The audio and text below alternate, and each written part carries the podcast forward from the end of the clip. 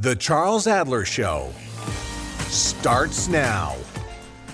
If I sound a little bit hyperbolic uh, today, it's not the Hungarian born blood, okay?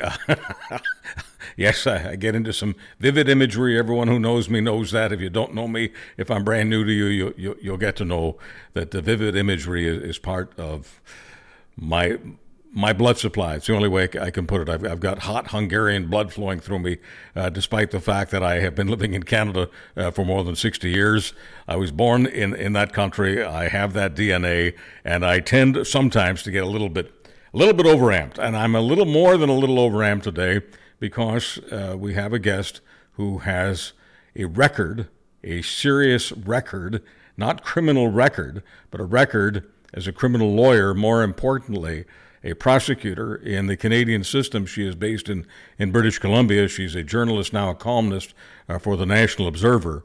Uh, but you can take Sandy Garossino out of the courts. You can't take the courts out of Sandy Garossino without further ado. Sandy, welcome to only our second edition of our brand new Charles Adler Show podcast. Thank you so much for being here. Thanks so much for joining me. I mean, I'm so excited to actually be invited onto this, Charles. This is like, this is phenomenal that you're doing this, and everybody knows that podcasts are the future. So um, here, here comes the future, and I'm thrilled to be part of this. They're, they're the future for a, a number of reasons. Uh, putting aside all of the aspects about the business and why the general media business has been in decline, and we'll come back to that in a few moments because we're about to talk about uh, Bill C-17, and and there are some people who believe that if if if Facebook and Google behave themselves, as it were, that that that'll that'll prop up journalism, and maybe maybe fingers crossed, uh, journalism uh, can get back some seasoned experience to people that it's sorely missing right now, missing them because they're getting fired literally every day. So we'll get to that in, in a few moments. But I think one of the reasons that podcasts are uh, such a hit uh, all over the world right now is there is something more authentic in podcasts. There is something more passionate about them, but most important, there's an there's an empathy uh, factor that is uh, on full display certainly on the podcasts that are getting a lot of attention. And uh, I'll keep my fingers crossed that whatever empathy I brought to the microphone in the last 50 years uh, will not be diminished in this uh, exercise that we're engaged in right now. We've only done one, this is our second. And so I have a feeling that uh, people will know exactly what I'm talking about. It's one thing to talk about it, it's another thing to do it. Uh, you're about to have a conversation, folks, about to listen to one with uh, one of the most empathetic people I have ever known, both in journalism and in law. Sandy, you have been on fire of late. Uh, you're even calling um, companies like Facebook and and Google uh, mobsters, uh, Silicon Valley mobsters. I know you, and I know how cautious you are, especially about saying things that sometimes can be considered libelous or defamatory. There's no way that you'd be calling them mobsters unless it was an evidence based thing. You don't have that hot Hungarian blood. You're very cool. You're very rational. You're very reasoned. You're exactly the person that we want on today. And so I just wonder if we could start from the very beginning. Why would you go out on a limb and call Facebook and Google people who are doing mob like or engaged in mob like behavior. That's not the kind of thing I generally hear from you. Well, these companies are um, exercising they are they are abusing their monopoly power and let's just go straight to google even though i think of facebook as a worse example i mean they are using what i would call mob tactics they are threatening the canadian government and i know that there are lots of listeners lots of people out there um, and well informed people that don't like Bill C 18, the Online News Act. Um, and I, I, I understand that there are a lot of good arguments why we would oppose that. But look at what's happening here. Um, whatever the, the positives or negatives of that bill are, it has been passed. It has gone through the democratic process. It has been passed in, by a duly elected parliament and Senate, and it is the law of the land in Canada. Now, Facebook and Google are threatening the Canadian government that they are effectively going to shut down Canadian access to news content. And let's just look at how serious that is. First of all, they are foreign monopolies. Google, in particular, has uh, a 97% share of the search function in Canada. So when Canadians want to look up uh, a news story about corruption in their municipal council, uh, if they want to look up a news story about um, uh, something that their premier said or did, or contact that their premier may or may not have had with criminal defendants, they're not going to be able to find that. Google and Facebook have said that if if Canada, the the the law is due to come into force, I believe, in January. I'm not exactly sure of the date, but that if Canada continues this, they are going to block all Canadian access to Canadian news. That's you and me will not be able to find um, uh, news coverage of evacuation routes, news coverage of political corruption, news coverage of climate events. We're not going to be able to find Canadian news. And that's a mobster tactic. That's a direct threat because it's actually un, it's it's unthinkable that Canadians will be deprived of access to their own news through ordinary Google searches. You'll have to go to CTV or the CBC or Postmedia to to search on their sites to get it. And everybody understands in today's world um, what that what that really means. That the average person, who's not a news junkie like you and I are, Charles, the average person um, just is going to do a quick search, and and if they can't find it, well, they'll move on to something else. So this is a direct challenge to a democratically elected government to shut down. It's a it's a blackmail. It's an extortion attempt, in in my view, um, and I don't think there's much question about that. So, so once again, for people who don't know Sandy Garossino like I do, she does not use words like extortion and, and threat and blackmail and mob uh, loosely. This is something that she has uh, studied assiduously, very, very carefully, and very meticulously, because she too does not want to face uh, legal exposure. Uh, Sandy Garossino, I want to ask about um, this business of, of, of search. There are many people who feel that all they have to do to search all of these stories that you're talking about is to go into the mainstream sites. So let's just name them uh, CBC, uh, Global, owned by uh, Corus. Um, CTV, uh, Rogers, uh, City TV, and others. Uh, they've all got search capacity in those sites, or at least it looks like they do.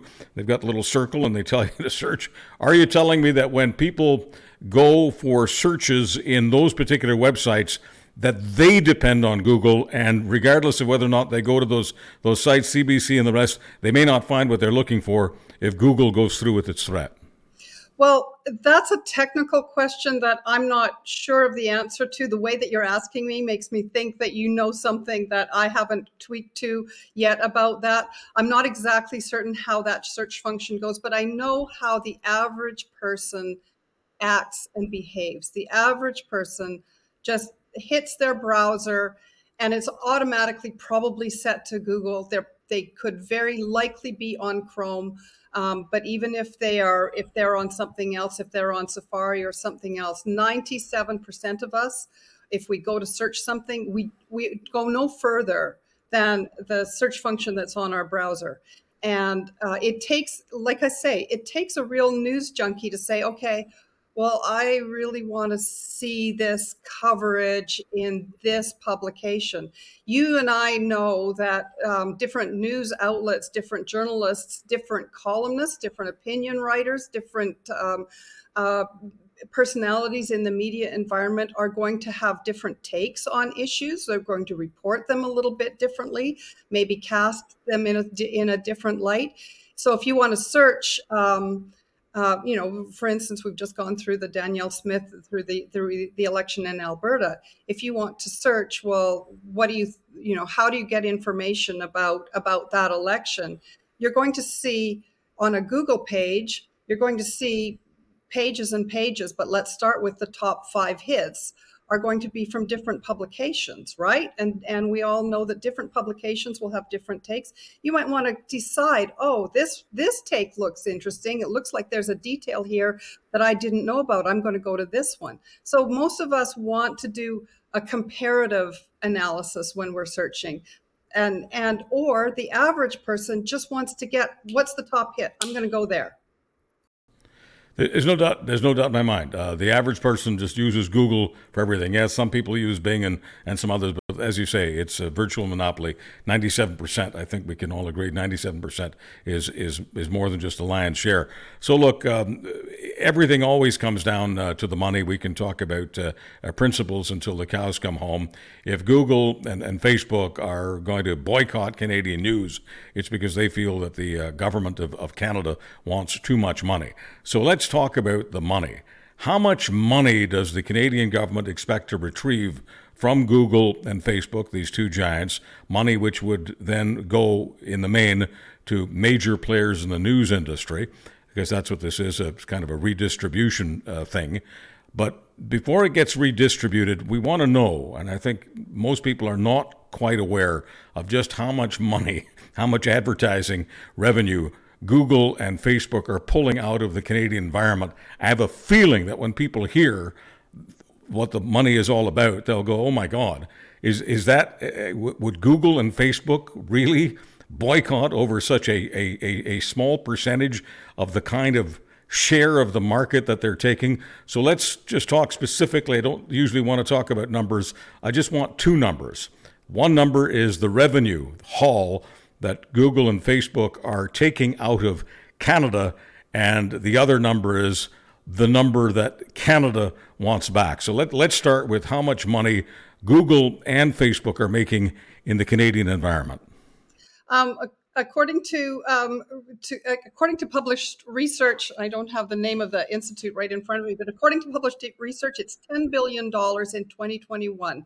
$10 billion in 2021 that left Canada, and as far as I have been able to determine, is not taxed here in Canada. So that's basically going out tax free to uh, whichever jurisdiction is most tax advantageous for Facebook and Google to operate from. It may be Ireland, but I'm not sure if that's the case in Canada. $10 billion. And by the way, um, uh, in, that's the 2021 number. Worldwide, uh, global Google and Facebook earned 400 billion dollars in 2022 globally, up 30% from 2021. So they are probably up in Canada well over $10 billion at this point. And um, the Parliamentary Budget Office is, has given an estimate that the uh, revenue return to Canadian news publishers will be roughly $300 million, but that will, there will be some costs in, in administering that. So I think the total cost is about uh, $329 million. In other words, 3.3% is all that the Canadian government is asking from these companies. Okay, so I'm, not going to accuse uh, Google and, and, Facebook of not paying taxes. They don't pay taxes in Canada, but they, they pay taxes elsewhere. We're not absolutely sure where. We know that they're technically based in, in, in Silicon Valley, but I'm sorry, go ahead. They don't pay Canadian taxes. Right. Okay. So I just I just want I want to be crystal clear about this.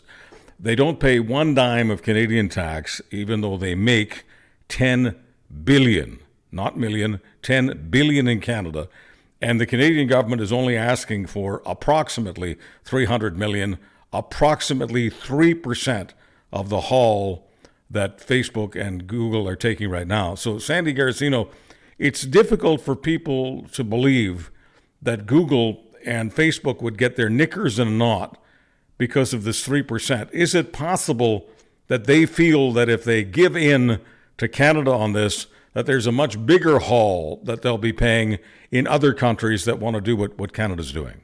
Well, this is undoubtedly what is bothering them. This is undoubtedly what they're most alarmed about.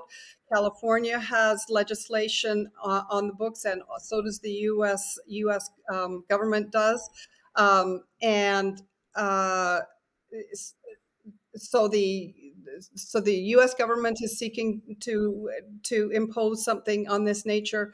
Uh, California is the the companies have threatened California with exactly the same threats that they're making uh, against Canada, and um, uh, I just want to clarify one thing. I think I may have said tax evasion by them, um, and which is probably what you were what you were flicking to, Charles. It's tax avoidance. They are absolutely, as is everybody and, and every corporation, entitled legally to avoid taxes. We, we can't evade taxes. So. Um, uh, but there, but as far as I have been able to determine, they are not taxed in Canada on that ten billion dollars. Um, both of us, Sandy, have a lot of experience in, in, in mainstream media, so not, neither of us are renegades, and neither of us uh, plan to abandon the principle that we will speak lawfully, and we're not here to libel, we're not here to be defamatory. Uh, both of us, I think, I, I, hope I'm okay in speaking uh, for you on this. Uh, both of us can do just fine in life without violating the law. And so there's no intention here. So if the word evasion needs correction, there you go. Uh, Sandy Garossino is correcting it as as she should. Uh, evasion is against the law. Avoidance is not against the law. Uh, companies like Google, Facebook, and companies that are exponentially smaller uh, spend a lot of money on tax lawyers to make sure that they can avoid paying as much tax as necessary. That is simply a traditional free enterprise. So let's just be uh, clear here. If it was only about Canada, this might not even be a story. But Google is worried that if they go along with Canada, it becomes the slippery slope in other jurisdictions like California, like the United States. Help me out with this, uh, Sandy Garossino. If the United States as a whole wanted to do exactly the same thing that Canada is doing, why would it make a difference whether or not this succeeded in Canada? Uh, couldn't uh, the United States uh, implement its own uh, system of uh, recouping money from giants like Google and Facebook?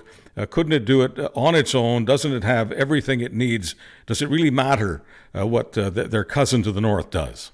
Well, I think that everybody is watching what Canada does. Um, there's no question that Facebook and Google are attempting to intimidate legislators um, south of the border. By the way, this legislation is uh, has bipartisan support, at least in California. I'm not sure if it's bipartisan support in the United States as well. There's no question that both parties are actually looking to increase their regulatory oversight of the large tech companies. Um, and and I think most of us who are informed about this know that Australia went through this, and and these same companies uh, threatened um, Australia with with exactly the same draconian um, measures. Um, which uh, uh, I I think what we have to bear in mind is that these are foreign monopolies. They have a monopoly power that is an absolute vice grip on the Canadian economy. Um, yes, America can do this. I think everybody around the world is watching. A number of European uh, press councils, I believe, out of uh, the UK, uh, Scandinavia, Europe, the EU, uh, a number of press councils have issued a very, very strong statement um, condemning Facebook and Google for their attempts to uh, to strong arm the Canadian government here. They are pointing to the fact that this is democratically passed legislation, and it is the uh, it is the obligation of every corporate citizen to abide by democratically democratic laws that are passed in, in every country. So all of the the whole world is watching. I think I think Canadians would be very surprised to see um, Amy Senator Amy Klobuchar tweeted support for Canada. Senate, Senator Elizabeth Warren tweeted support for Canada. I believe the California members of the California government have the um, uh, British, uh, uh, the, the former uh, British Minister of Technology um, tweeted support for Canada. The support is coming in from around the world to stand up to these companies and not let them um, uh, bully us and, and get their get their heels off our necks. Sandy Garossino, doesn't every sovereign country, and Canada is one of the many, have the right uh, to use, in our case, we call it the, the CRA, the Canadian Revenue Agency. In the States, it's the IRS. But uh, doesn't a sovereign country like Canada have the capacity uh, and also the capacity to enforce tax laws to simply impose? You're talking about uh, 3% is what they want back, and they're doing it, trying to do it C18. Can't they just say, uh, you know, as of January 1st, uh, 2024, there's a 3% uh, digital tax? On all advertisers like Facebook, uh, like Google. What, what would be the problem with that, and how on earth uh, could any company say we're not going to pay taxes? Well, we don't have the jurisdiction to impose um, taxes and any form of income tax on a foreign um, registered company. Remember, Facebook's servers are not domiciled in Canada. So if you or I want to put out buy a Facebook ad, we're basically buying a service from a company that is located outside Canada. It's not operating in Canada. It's yes, it's taking our money the same way as we can, uh, you know, we can buy something off Nordstrom or Amazon site from a U.S. seller or a, a, seller out of the Caribbean or Europe or wherever, and they pay taxes. The sellers pay taxes in the company or in the country where they're domiciled for tax purposes. So we don't have jurisdiction um, necessarily. You know, it's impossible to to it's it's impossible to verify this because we can't look at the at the um, tax at the tax filings of of Facebook. But I've looked at their financial financial reports, and I don't see any indication that they are filing in Canada, except for their small Canadian subsidiaries. So no, it's not it's not an easy matter. And remember, there's the USMCA to to consider as well. I mean, there's a lot of complexity to this. It is not a very easy thing to do to impose a tax on these companies. But I do think that this is a really good question, Charles, because I think this is another aspect of why Facebook and Google are coming so hard and strong at Canada, which is that by taking these measures, Canada is in a sense doing an end run around this tax sheltering system that they have around the world. And they know that if they allow Canada to impose a 3% tax, well, then along is going to come the UK and France and Germany. And they're going to start to impose, and this is going to be the thin edge of the wedge. And they're going to take the same point of view that Pierre Poilievre takes about the carbon tax, which is you're just going to start this small so that we can't feel it, and then you're going to start ramping it up. So I think that this is also seen as a measure, a, a, a measure to get around um, the jurisdiction issues with income tax and to start imposing effectively a tax that could be that is some kind of surcharge. Sandy Garossino, it's fair for people who are brand new to this, and my suggestion to you is that most people who are listening to this podcast or watching it right now are relatively new to the subject, and they're kind of wondering what what's the setup for this? What is it that the Canadian media did or didn't do to make this happen? When you when you talk about uh, Facebook and Google stealing the, the lion's share, and you use the word stealing, I mean they, legally legally uh, getting the lion's share of advertising dollars that used to go to radio stations, newspapers, and TV stations primarily. Why is it that Facebook and Google were so successful at taking revenue that used to go to the mainstream Canadian media, and now it's in the in the hands and the coffers of two San Francisco-based companies called Google and Facebook. How did this happen? Well, and and and uh, and and remember that they didn't just take it; they also grew it. There are two kind of um, primary uh, pillars to how this how this happened. Well, let's face it: the advertising I'll just start with this um, for Canadians to know. Facebook and Google, just the two of them. We're not talking about the other tech giants, Apple and Microsoft and, and Amazon, any of these others. These two companies in particular, and only them, completely revolutionized the advertising, the targeted advertising model, so that they were able to specifically, and we saw this with the 2016 election, they were able to specifically target individual um, users who might be susceptible to might be susceptible to uh, what they call relevant advertising. And this was vastly more efficient for anybody who wants to. If you or I want to advertise, yeah, we want to get the customers, we want to pay only what it's going to cost to get the customers that are gettable for us. We don't want to spend far more dollars to get or put our ads in front of eyeballs that really are not interested in our products. So there was this efficiency. They undercut the advertising model, which was the only business model that news and journalism had was selling advertising, newspapers classified ads, print ads but also other other advertising. And what all advertisers were able to determine was that the Facebook and Google models were vastly more efficient lower cost much easier to get the the uh, the eyes that they wanted.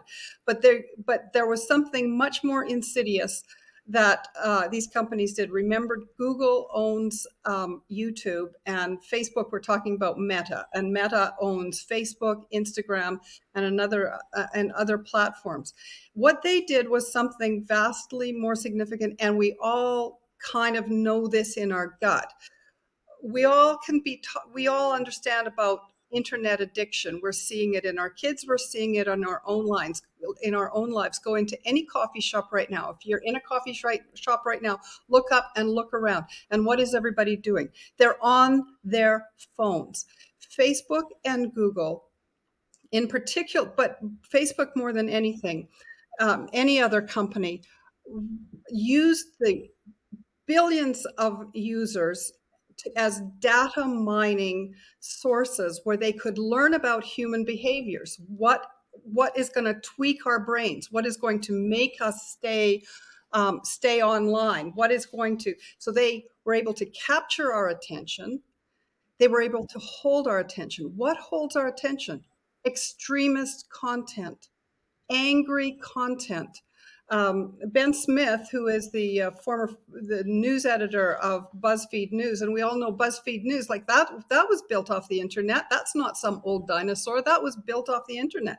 They closed their news division in April because they could not provide news content that could compete with the with just the viral garbage that is going around as as Tristan Harris, who is the uh, founder, one of the founders of the um, um, uh, humane, the Center for Humane Technology, says that these companies understood very early on because they were getting the data that we are guided by Paleolithic emotions. We have medieval institutions, and they have godlike technology. We are absolutely sitting ducks. So they promoted and they fed us sites that would grab our that grab our attention, would make us angry, would especially um, make us angry about race, about gender, about um, LGBTQ, about women, um, about uh, uh, uh about Muslims, about children, the, the sexualizing of children, the content that is sexualizing children, and then here they are having having all these uh, this content about how everybody's a groomer and everybody is a pedophile and that just grabs people's attentions. We cannot stay away from it. Sandy garossino uh, for the last number of years people have tried to say that the uh, anger out there is all generated by trump and the right-wing ecosystem are you telling me that they wouldn't be able to do this without uh, the Facebooks and the Googles? Are you telling me that the real culprit, the real root cause of the anger isn't Donald Trump, it's Mark Zuckerberg? Donald Trump was an opportunist. He understood. I mean, Donald Trump is kind of a genius. He understands that Paleolithic mind, doesn't he? I don't think anybody can deny that he is, he is just absolutely honed in. He's actually wired wired for that. Um, so, in a way, Facebook enabled him and enabled the kind of content that that that he loves to promote, but it also opened the doors to vastly more. Um, and even people who are upset by it, I might be upset by an awful lot of the content I see. I get upset when I see all the promotion of um, RFK Jr. promoting anti-vax garbage and Joe Rogan putting up, giving a platform to this. So I'm paying attention. You know, this is the attention economy. And um, what these companies will do is they are going to suck up our attention until there is no more attention left. Look at all the kids who are awake at two o'clock in the morning on their phones. Look at this addiction that we have in our society. And then think about the vulnerable people and how incredibly easy it is for people who may be unstable to get whipped into a frenzy um, and go out and attack people that they have been taught on social media um, are causing all the problems and are victimizing other people. But Sandy, let, let's let's be absolutely clear here. There is nothing about C18. If Facebook and Google uh, shook hands with the Canadian government, said, "No problem, uh, you win. Let's just let's just move on."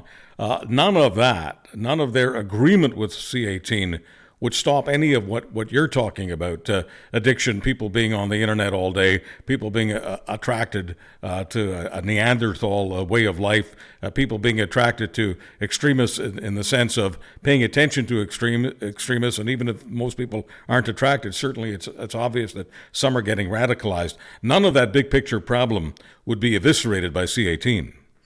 absolutely not. But I think what these companies are afraid of is that is that um, governments are going to start to demand uh, more transparency and more accountability. They want the governments are going to start and and um, the EU has been uh, has been out in front on this in seeking data and seeking disclosure uh, and starting to starting to regulate this. So I think there's a there's a much bigger issue but let's just go back. I, am not sure. I, I, I, might I might have missed um, one of your questions, um, Charles. You were asking about uh, how much were the Canadian is the Canadian news industry out um, and the Canadian, uh, I was, I looked at the financial records, whatever I could find of um, the Torstar uh, Media Group and Postmedia.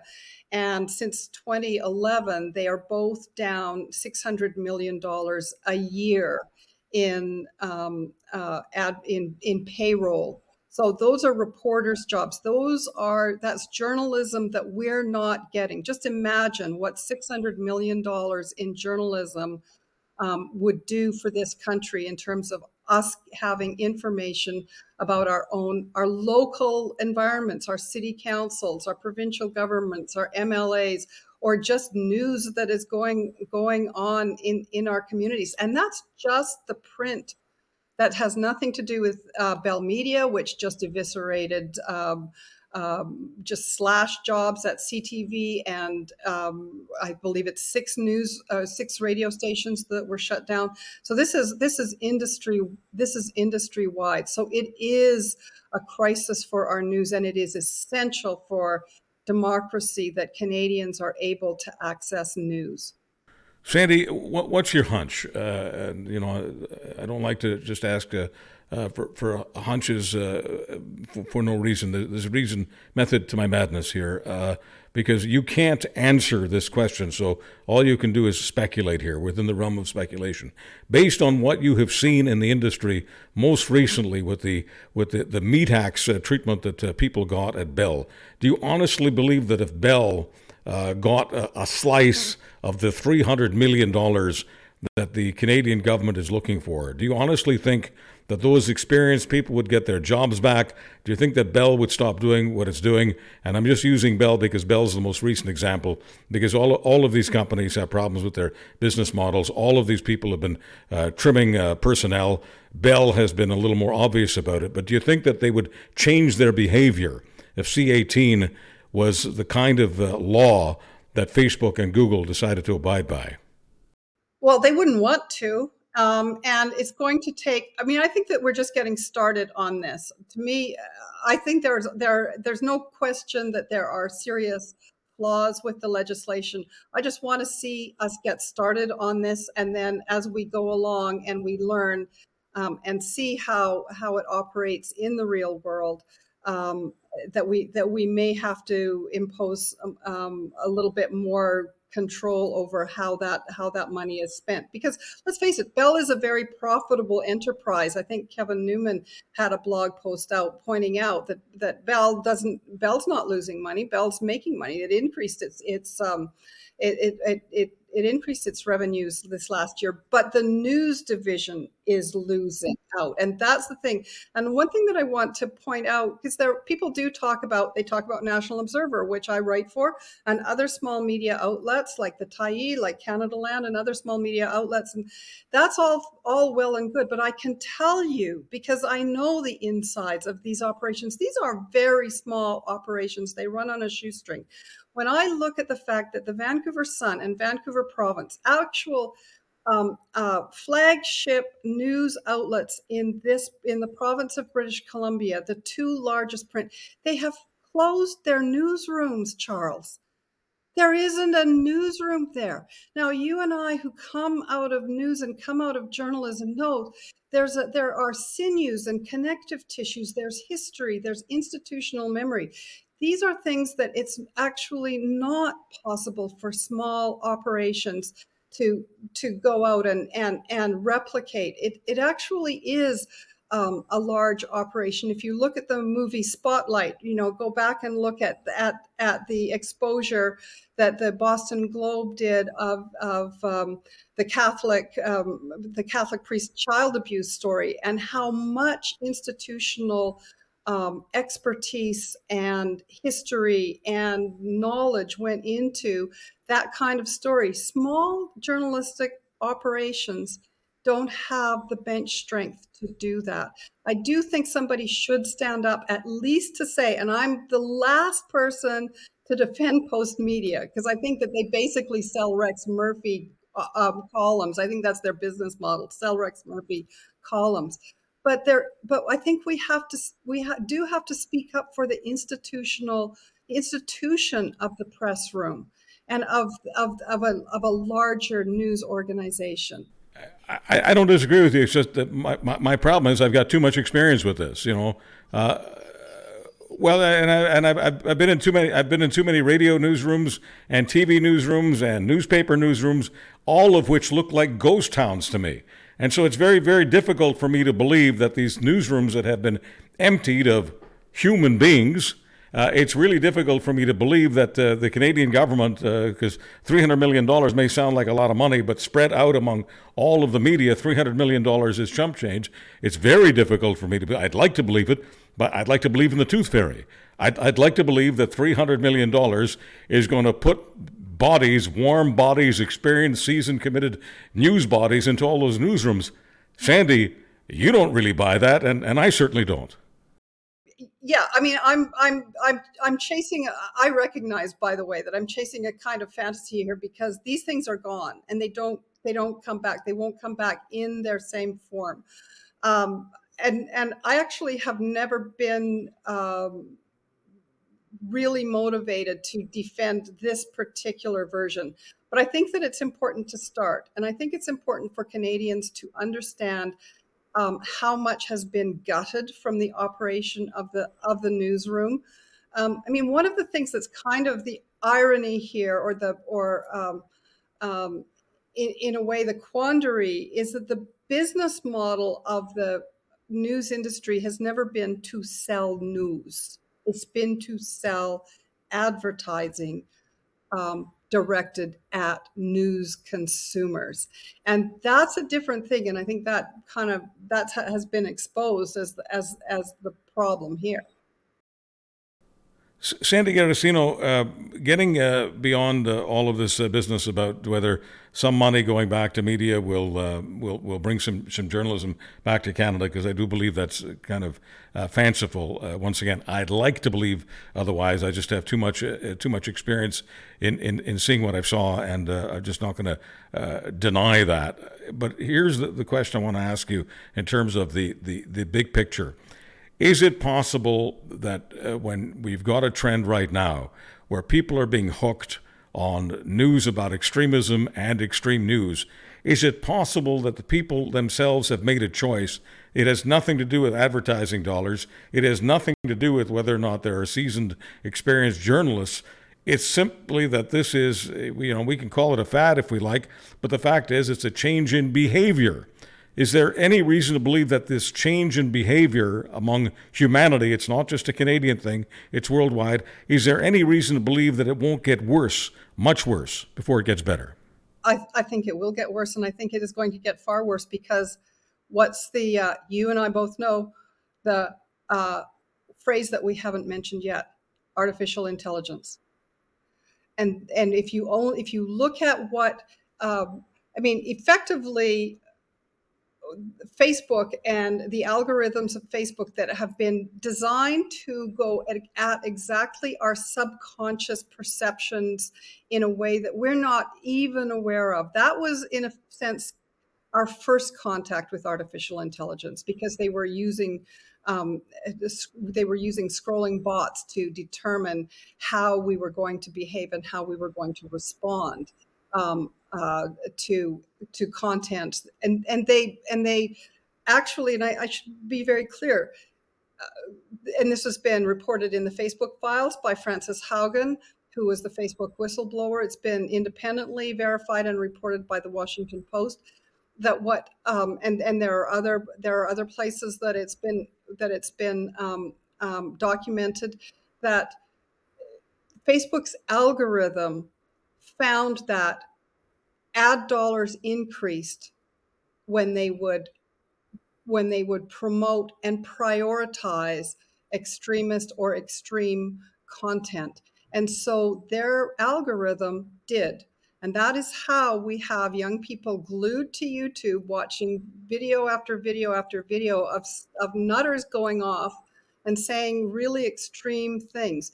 These are places, it isn't that these are people are randomly selecting this content. It is being selected for them, and AI has been the, the beginning of it. And now we're about to see AI has advanced at, at, at just absolutely unbelievable pace, and we're about to see um, a, a second version. And man, oh man, governments have got to get on top of this fast. Sandy Garossino, I'd be uh, violating uh, my commitment uh, to people who are listening uh, to this podcast if I didn't ask you to make it personal, because that's kind of what I do. Um, why are you personally involved in journalism for the National Observer right now? What is it about writing columns? What is it about investigating news that brings Sandy Garossino's values to bear? Why do you need? I don't. I, I know I don't mean to embarrass you, but you're not doing this to put food on the table. What is it that you are putting on the table by being a journalist? I mean, I do this really out of love. I care enormously about our country. I care about our children. I first got involved in really looking, um, going down the rabbit hole with Facebook and social media when Amanda Todd died, because it was immediately apparent to me as a as a former prosecutor. It was immediately apparent of two things.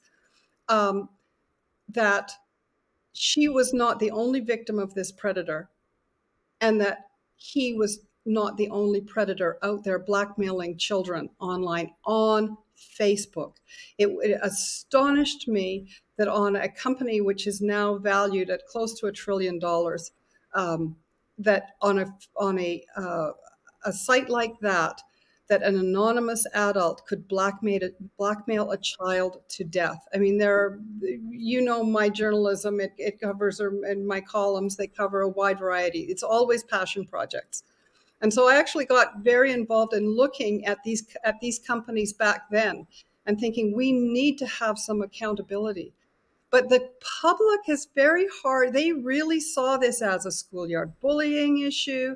They were and the public has been very, very late to grasp the issue of technology and the, and the dangers of technology in our homes. And even now, I think a lot of parents and a lot of people just feel, in a sense, almost helpless. I know that, you know, I spend too much time online every day I get up, and I'm not going to spend as much time online.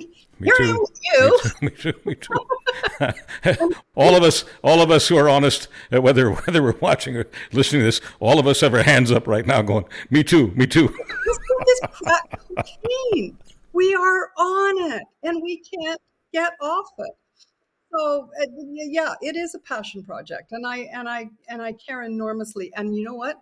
These companies, they don't care they don't care about Canada. They don't care about you. They don't care about me. They don't care about our grandchildren. So let me uh, share with you uh, why I've got a, a passion uh, for, for having Sandy Garossino on our, our second show and uh, why I, I, I, love what, what you're all about.